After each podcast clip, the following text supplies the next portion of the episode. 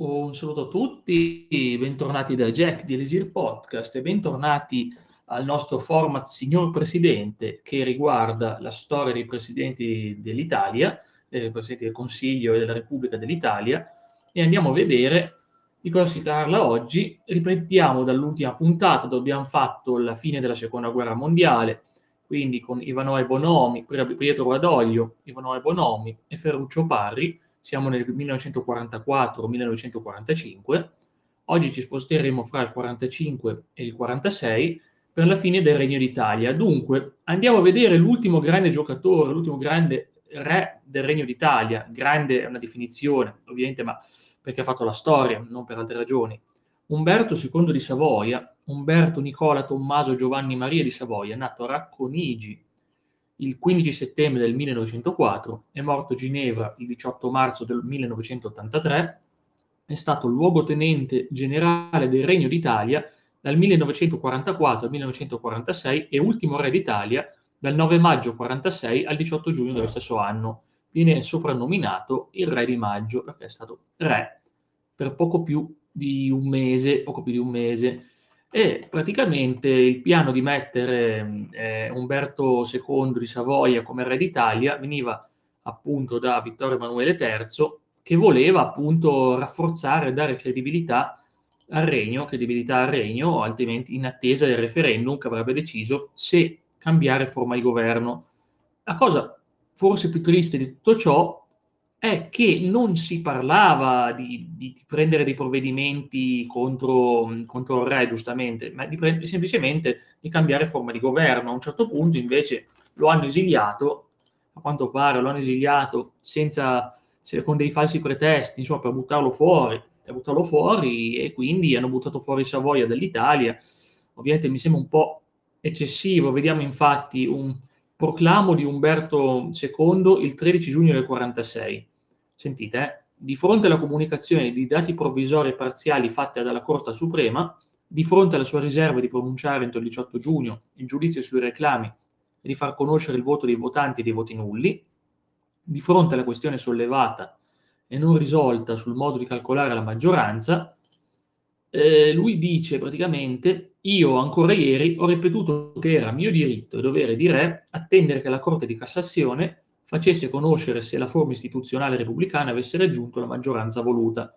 Improvvisamente questa notte, in spregio alle leggi e al potere indipendente e sovrano della magistratura, il governo ha compiuto un gesto rivoluzionario, assumendo con atto unilaterale e arbitrario poteri che non gli spettano e mi ha posto nell'alternativa di provocare spargimento di sangue o di subire la violenza. Come dire, insomma, poi, alla fine dei conti l'ha proprio mandato via, infatti il referendum eh, avanti e alla fine l'hanno buttato fuori, esilio. Ripenso alle ultime ore a Roma, quando mi fu detto che allontanandomi per poco dalla città tutto sarebbe stato più semplice, invece quel trucco che non voglio definire qui in termini appropriati, cioè, insomma, trucco inteso quasi come truffa, tutto sommato, e alla fine è sempre Umberto II, alla sua citazione, la Repubblica si può reggere col 51%, la monarchia no. La monarchia non è un partito, è un istituto mistico, irrazionale, capace di suscitare negli uomini incredibile volontà di sacrificio, deve essere un simbolo caro o non è nulla.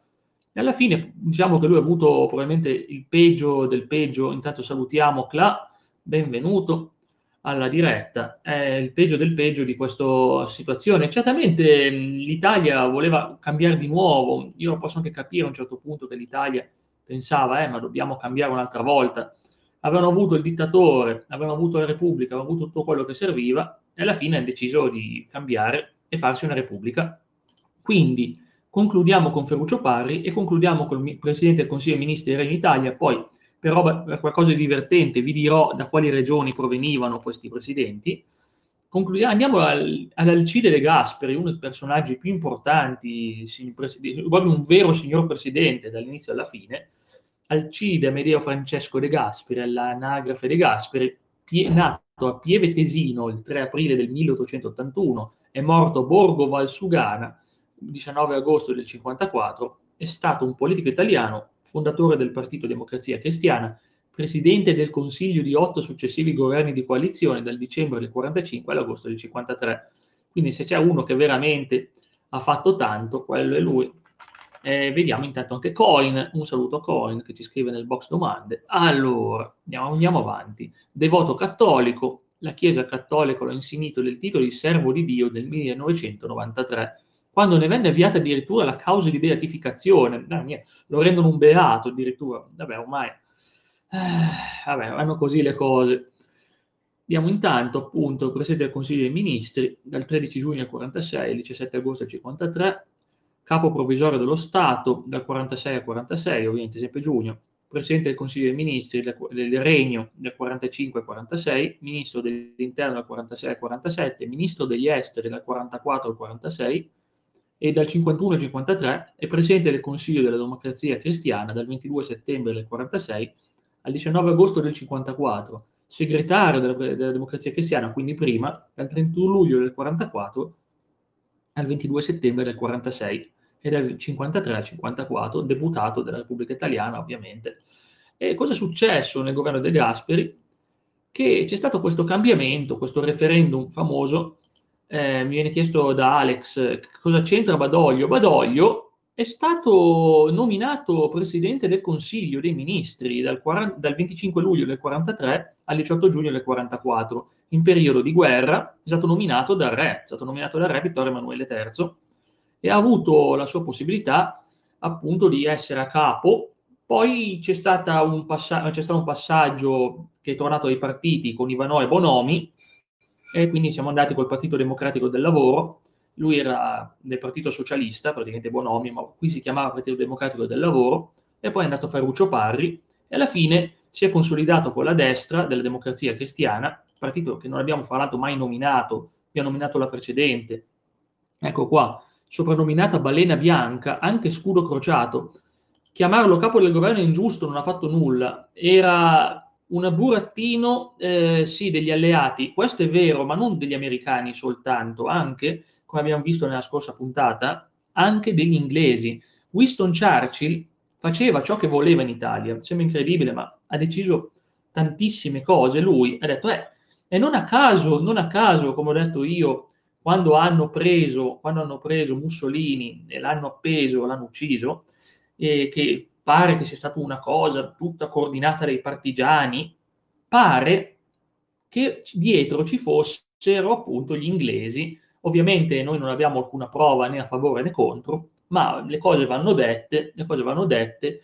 E guarda caso l'hanno intercettato in un viaggio che doveva essere sicuro, qualcuno ha fatto la talpa, se non c'è dietro una, un'organizzazione abbastanza forte, non riesco a immaginare ovviamente come sarebbe venuta fuori eh, non sappiamo chi l'ha ammazzato, nome e cognome, non sono andati alla storia. Secondo me aveva un nome inglese, secondo me era un certo Winston eh, il responsabile di quello che è successo. Comunque, tornando in topic, tornando a De Gasperi, appunto, ultimo governo del Regno d'Italia, nominato da Umberto di Savoia, allora luogotenente generale del regno, aveva potere, ma il re effettivo era suo padre, aveva potere. Era italiano l'assassino, sì, ma sicuramente era italiani, quelli che hanno fatto... Eh, ma mm, c'è una cosa da dire in politica, non sempre chi fa è la persona dietro.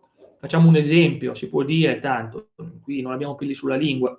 Kennedy, Kennedy è confermato il secondo, il secondo cecchino, è confermato, ormai è confermato che ci fosse stato un secondo cecchino, quindi ok, sappiamo tutti chi è stato Oswald, che è stata la persona dietro l'omicidio di Kennedy, ma non sappiamo esattamente mandanti, cose varie, eh, quindi in pratica molto spesso non è quello che fa il gesto a essere il vero responsabile, ma è soltanto la mano. La mano.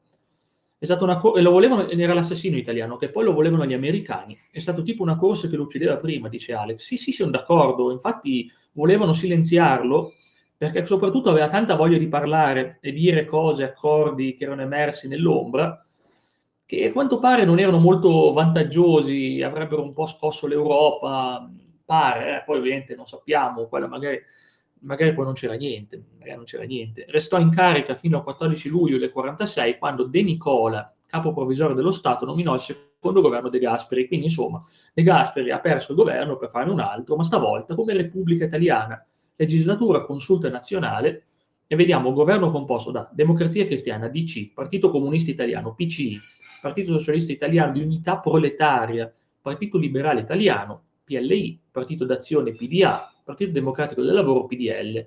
E vediamo delle figure storiche come il vicepresidente del Consiglio era Pietro Nenni, che era appunto del Partito Socialista Italiano di Unità Proletaria, sappiamo che è uno di sinistra.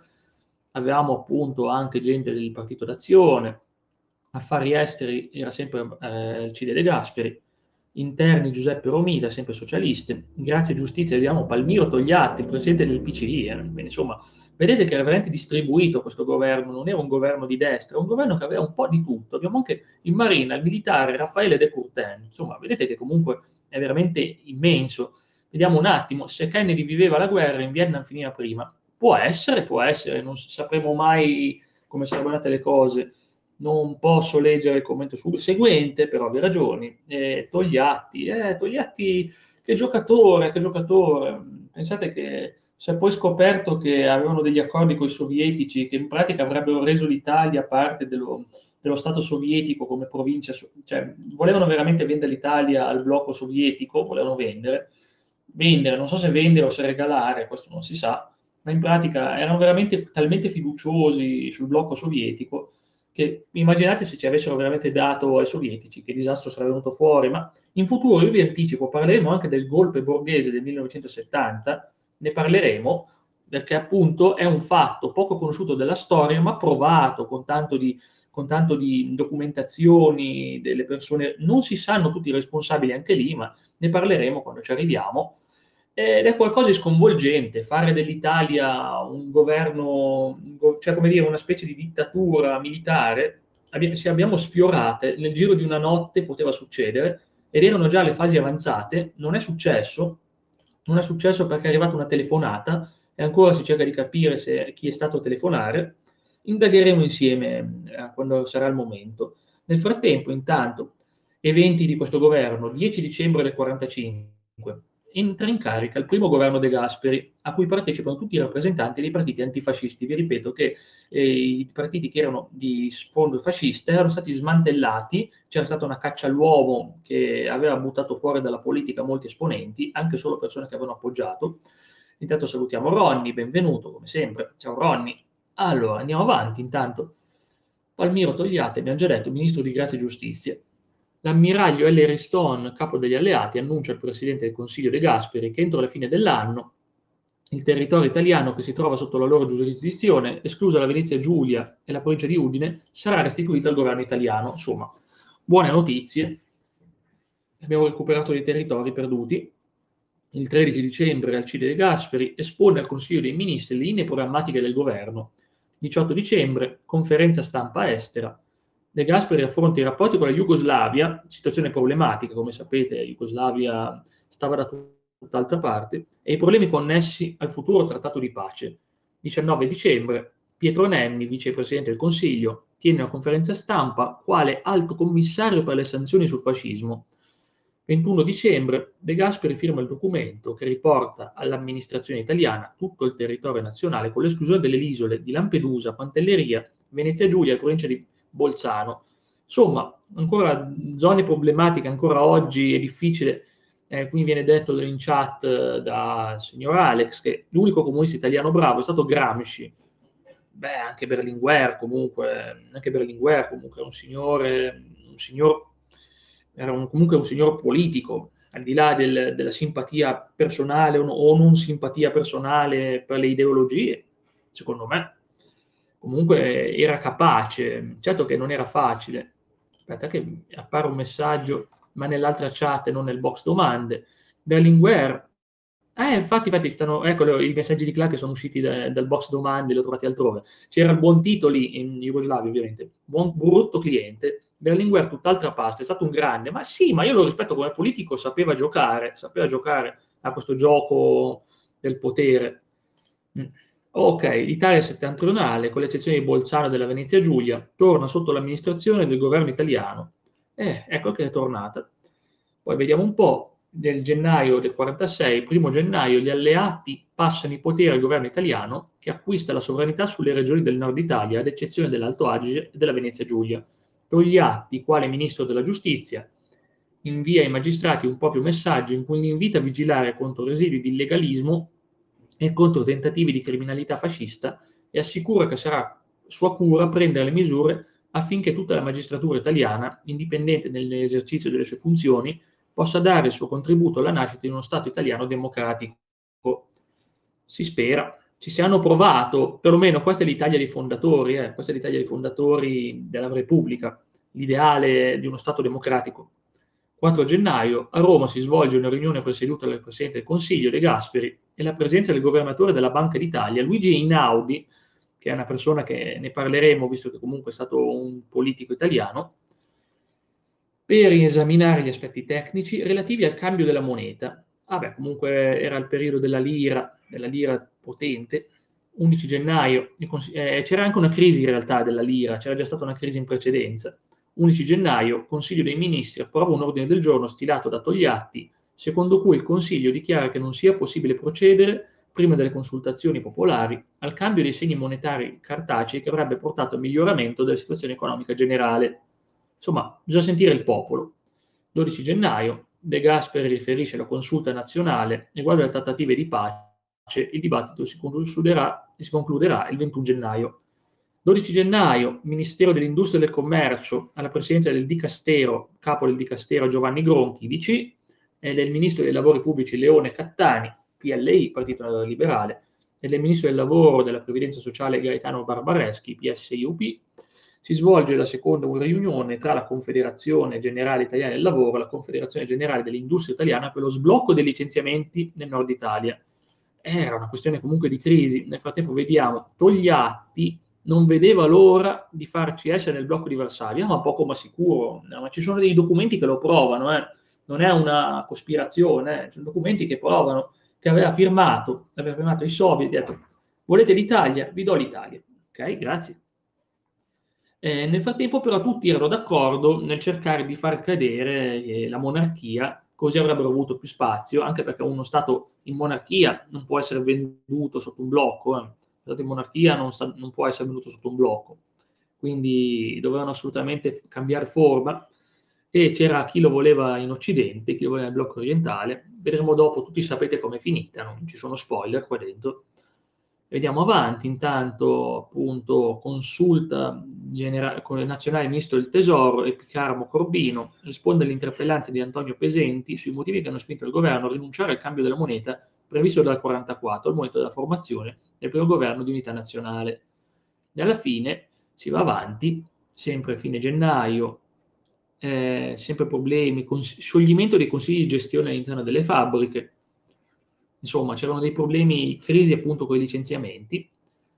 Eh, Alcide De Gasperi parlando a Napoli afferma che l'Italia è una semplice pedina nel gioco delle potenze maggiori, ma vedete, lo ammettevano pure loro, non è una cosa segreta che eravamo una pedina nel gioco dei potenti, l'aveva detto anche lui, che era presidente, è andato a dire l'Italia è una pedina, eh, l'ha proprio ammesso davanti a tutti eh, a Napoli il vicepresidente del Consiglio Pietro Nenni scrive di temere un aggravamento della crisi industriale e sperare di assicurare un minimo di occupazione operaia.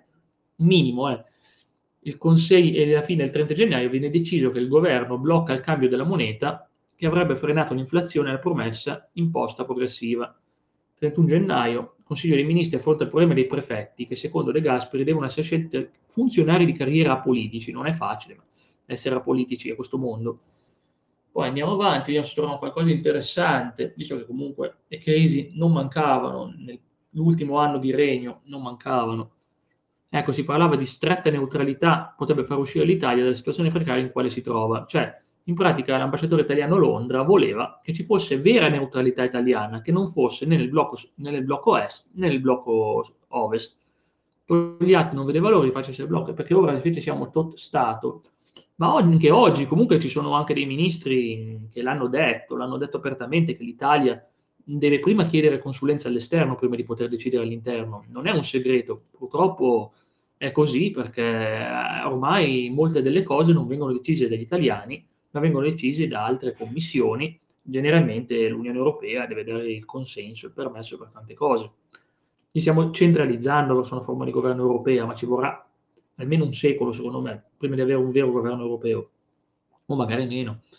Eh, vediamo un po'. Consiglio dei Ministri affronta la questione dei prefetti, l'abbiamo già vista, eh, la questione dei poteri assemblea costituente, ecco, vediamo intanto, ecco qua, la limitazione dei poteri della Costituente, insomma, gli, attenzione, eh, i giuristi americani avevano dato il loro decreto il 20 febbraio dicendo che certi poteri erano limitati in attesa della Carta Costituzionale nuova. Alla fine viene accolta la proposta di De Gasperi in seguito ai poteri dell'Assemblea Costituente e quella del vicepresidente del Consiglio Pietro Nenni di, di abbinare le due elezioni. Quindi si aggiunge il pieno accordo fra il governo italiano e il movimento dell'indipendenza della Sicilia. Alla Sicilia viene concesso lo status di regione autonoma, che lo è tuttora oggi, ha una buona dose di autonomia la Sicilia.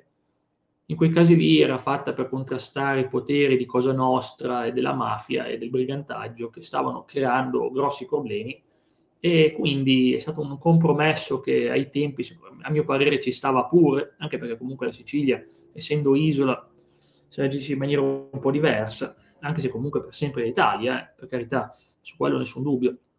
La consulta nazionale approva il progetto presentato dal vicepresidente del Consiglio Pietro Nenni sulle doppie elezioni per l'Assemblea Costituente e il referendum istituzionale. Poi vediamo, si va avanti, ecco qua si va, eh, si va appunto al, ecco, Togliatti nel 31 marzo si pronuncia sulle posizioni dei vari partiti e invita la democrazia cristiana a scegliere fra progresso e conservazione. L'intervista viene ripresa dal quotidiano del Partito Comunista Italiano. Parlavamo di neutralità. Eh. Parlavamo di neutralità.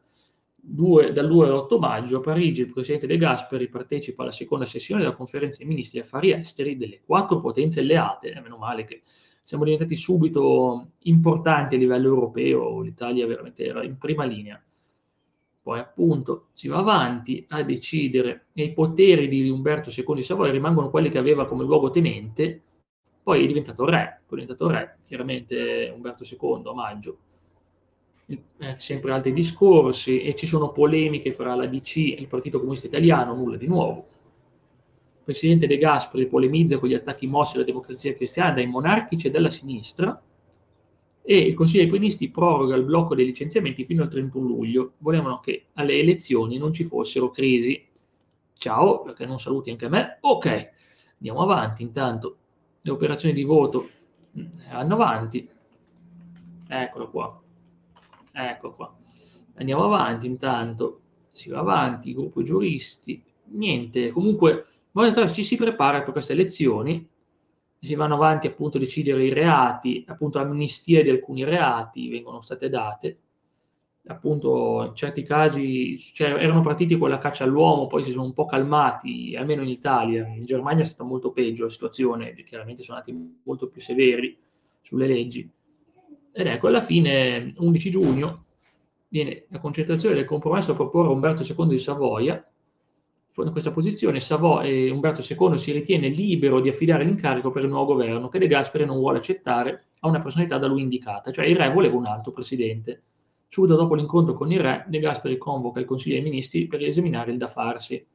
Attenzione perché stiamo per arrivare a un cambio epocale, cambio epocale per l'Italia, l'ultimo vero cambio epocale.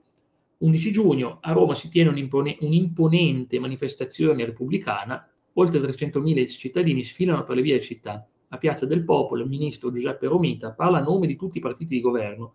12 giugno Umberto II conferma la volontà di, resp- di rispettare il, governo, il responso del popolo espresso con il voto. 13 giugno Umberto II dice a Savoia raggiunge l'aeroporto di Ciampino e parte la volta di Oporto in Portogallo.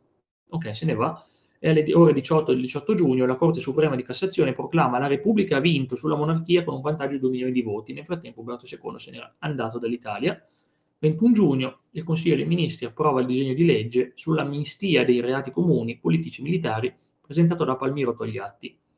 21-22 giugno la direzione del Partito Comunista Italiano si pronuncia per un governo fondato sui tre principi, cioè sui tre principali partiti di massa, con un preciso programma politico, economico e sociale 23 giugno si riuniscono le delegazioni dei partiti e vediamo intanto, ecco qua non leggo tutto, al termine comunicato si afferma che i due partiti hanno posizioni analoghe sulla formazione del nuovo governo che deve rispecchiare i risultati delle elezioni e riscuotere la fiducia della maggioranza del Paese.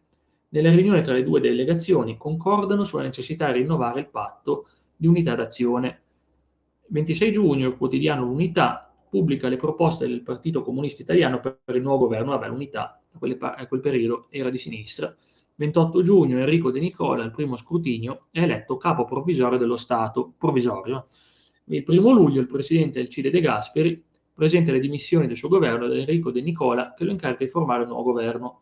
Quindi andiamo finalmente alla Repubblica Italiana, ma prima, ma prima eh, intanto è molto interessante vedere per curiosità la provenienza dei ministri del Regno d'Italia. Ne abbiamo ben nove piemontesi, perché il Piemonte appunto era teatro fondamentale, visto che la, capitale, la prima capitale del Regno d'Italia era Torino, e è stata per diversi anni. E abbiamo appunto i presidenti tori- piemontesi Cavour, Rattazzi, La Marmora, Lanza, Giolitti, Saracco, Facta, Badoglio e Parri. Emilia Romagna 4, con Farini, Minghetti, Fortis e Mussolini. Lombardia 4, De Preti, Scairoli, Zanardelli e Bonomi. Sicilia 3, Crispi, Di Rudini e Orlando. Toscana 2, Ricassoli, Sonnino, Savoia, ovvero dal territorio Savoia, Menabrea, Pelleux, questo qui ovviamente non ha neanche il nome all'italiana, però sempre Savoia, Lazio, Tittoni, Veneto, Luzzatti, Puglia, Salandra, Trentino Alto Adige, De Gasperi, eh, che lo vedremo ancora, Liguria, Boselli e Basilica, Basilicata, Nitti, Basilicata Nitti.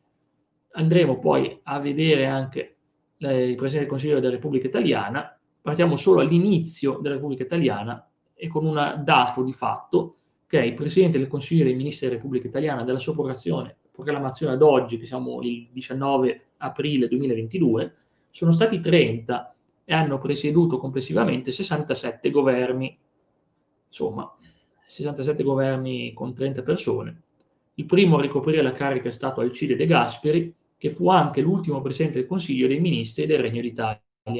Egli infatti fu Presidente del Consiglio dal, dal dicembre del 45 all'agosto del 53, guidando otto governi consecutivi. De Gasperi ha presieduto più volte un governo, quindi è quello che ha fatto di più, seguito da Giulio Andreotti con sette governi, Fanfani sei governi, Rumore Moro cinque governi a testa e Silvio Berlusconi quattro governi. Insomma, non male eh, riuscire a rimanere in carica. Il governo duratu- più duraturo della Repubblica è stato il secondo governo Berlusconi, tre anni, dieci mesi e dodici giorni. Quello più breve è stato il primo, Fanfani, 22 giorni, veramente il periodo di una luna. Una luna. Oh, vedo che fra l'altro non ci sono molti fan eh, della foto in evidenza di Mario Draghi non, che voi non potete vedere su, su Spotify, però chi è in diretta durante le registrazioni le può vedere e come queste immagini. Nel frattempo il presidente più giovane è stato Matteo Renzi, assunse la carica a 39 anni e un mese, il più anziano è stato Amintore Fanfani. Io sinceramente, ripeto, lo dico sempre, vorrei tanto vedere dei giovani a testare il campo, e, beh, però poi ci penso che se l'esperimento è stato quello di Renzi, ma dove, devo mantenere la mia neutralità ed evito di commentare, prometto che l'Easy Podcast rimane neutrale, rimane neutrale, quindi non dirò nulla, volevo fare una battuta, ma la terrò per me. Su Spotify sono fortunati, ecco qua. Allora, allora, allora, la prossima volta poi andremo a esaminare bene i governi di Gasperi. Nel frattempo teniamo soltanto presente il primo Presidente della Repubblica, Enrico De Nicola, ci tengo perché appunto è stato il primo Presidente, anche lui ovviamente era della democrazia cristiana, nel frattempo lui è nato a Napoli il 9 novembre del 77, morto a Torre del Greco il 1 ottobre del 1959, insomma si è fatto i suoi anni, eh, ha fatto più di 80 anni. Politico e avvocato italiano, primo Presidente della Repubblica, fu eletto capo provvisorio dello Stato dall'Assemblea Costituente il 28 giugno del 46 e ricoprì tale carica dal 1 luglio dello stesso anno al 31 dicembre del 47. E vediamo intanto conferì l'incarico ad un solo Presidente del Consiglio, Alcide De Gasperi, non nominò alcun senatore a vita nel suo breve mandato, che non è morto, ripeto, eh, non è morto, è stato Presidente della Repubblica dal 1 gennaio del 48 al 12 maggio del 48, è stato proprio di passaggio, di transizione di Enrico De Nicola, ma comunque una persona ben rispettata a livello politico, considerato comunque un signore della nostra politica, quindi degno di essere menzionato, soprattutto degno di essere nominato. È stato anche presidente del Senato dal 51 al 52, presidente della Camera dei Deputati molto più indietro, dal 1920 al 1924, quindi comunque le sue esperienze politiche le aveva. Presidente della Corte Costituzionale dal 56 al 57, senatore a vita fino alla morte, giustamente, e capo provvisorio dello Stato, abbiamo visto dal 28 giugno al 31 dicembre, eh, però di, dal 46 al 47, e vediamo intanto che appunto Einaudi è stato preso presidente, come abbiamo detto, presidente del Senato, poi appunto ha cambiato ruolo, senatore a vita, e poi è morto nella sua casa Torre del Greco e alla fine sta nel cimitero di Poggio Reale a Napoli. Quindi, insomma, stimato per l'onestà, umiltà e austerità dei costumi. Quindi, insomma, una persona veramente dignitosa, andava rispettato appunto come figura pubblica.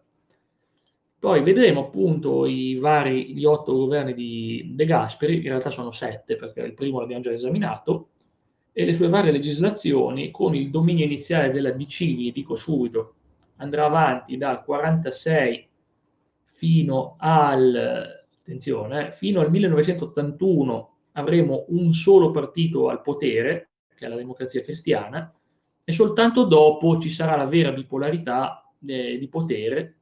Ovviamente non che, non che mancasse l'opposizione, l'opposizione c'è sempre stata, però non aspettatevi grossi cambiamenti a livello di partito al potere perché la democrazia cristiana è stata solida al potere per tanti anni e anche nei vari periodi di crisi, specialmente negli anni 70, stati periodi di grosse crisi per l'Italia, ne parleremo. Perciò vi ringrazio per questa puntata in compagnia, andremo avanti appunto la prossima volta. Ronny dice la democrazia cristiana, sì, esatto, sì, sì, eh, erano molto potenti. Pensate che poi è tutto cambiato dal 90, inizio anni 90 con i cambi dei partiti storici fino a passare a una repubblica un po' diversa, con nuovi partiti, ma la sostanza più o meno la stessa.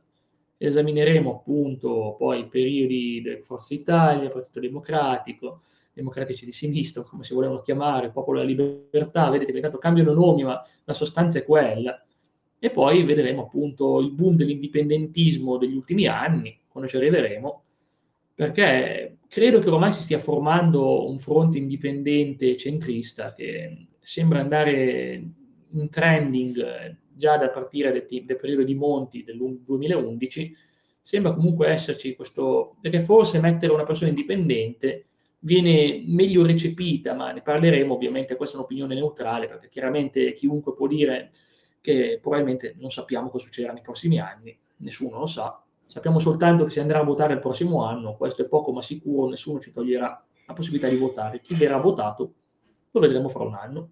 Per il resto vi ringrazio, buon proseguimento di giornata e un saluto da eh, Elisir Podcast, vi invitiamo a seguirci su tutti i social, quindi da Spotify, YouTube, Twitch ovviamente per le dirette, eh, Instagram, TikTok, TikTok, eh, insomma ci trovate praticamente ovunque, Facebook ovviamente. Quindi grazie di tutto, buon proseguimento di giornata da Jack di Legir Podcast.